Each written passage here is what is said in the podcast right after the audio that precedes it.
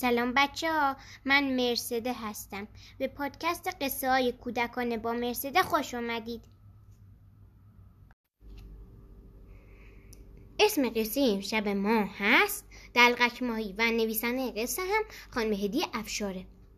دلغک ماهی حوصلهاش حسابی سر رفته بود.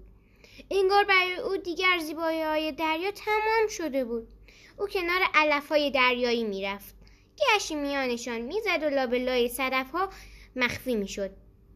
او با ماهی های دیگر مسابقه سرعت شنا میگذاشت و اول می‌شد اما همه اینها برایش کافی نبود.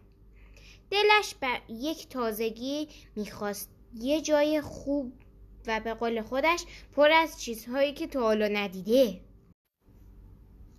او داشت فکر می‌کرد و فکر می‌کرد که چشمش به دلفین زیبا افتاد. لبخند زد کنار دلفین رفت و فکری کرد و گفت می‌شود من را روی آب ببری تا آنجا را ببینم؟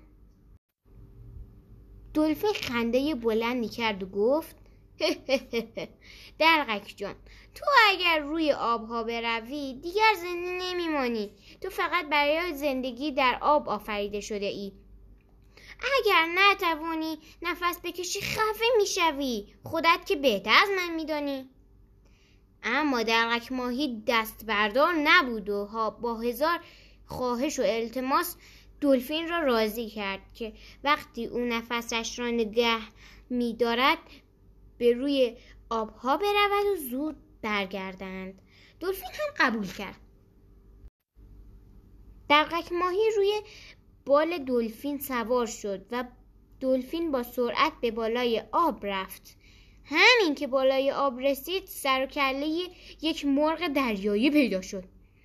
مرغ دریایی تا دلغک ماهی را دید به سمت آنها پرید تا او را شکار کند. اما دلفین با عجله توی آب برگشت.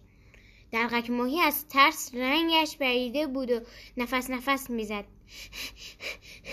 او حسابی خوششانس بود که نجات پیدا کرده.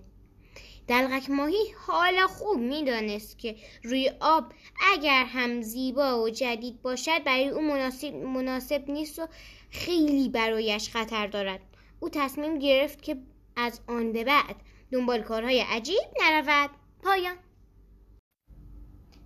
بچه اگر از قصه من خوشتون اومده حتما پادکست منو دنبال کنید تا قصه های دیگرم بتونید بشنوید شب بخیر.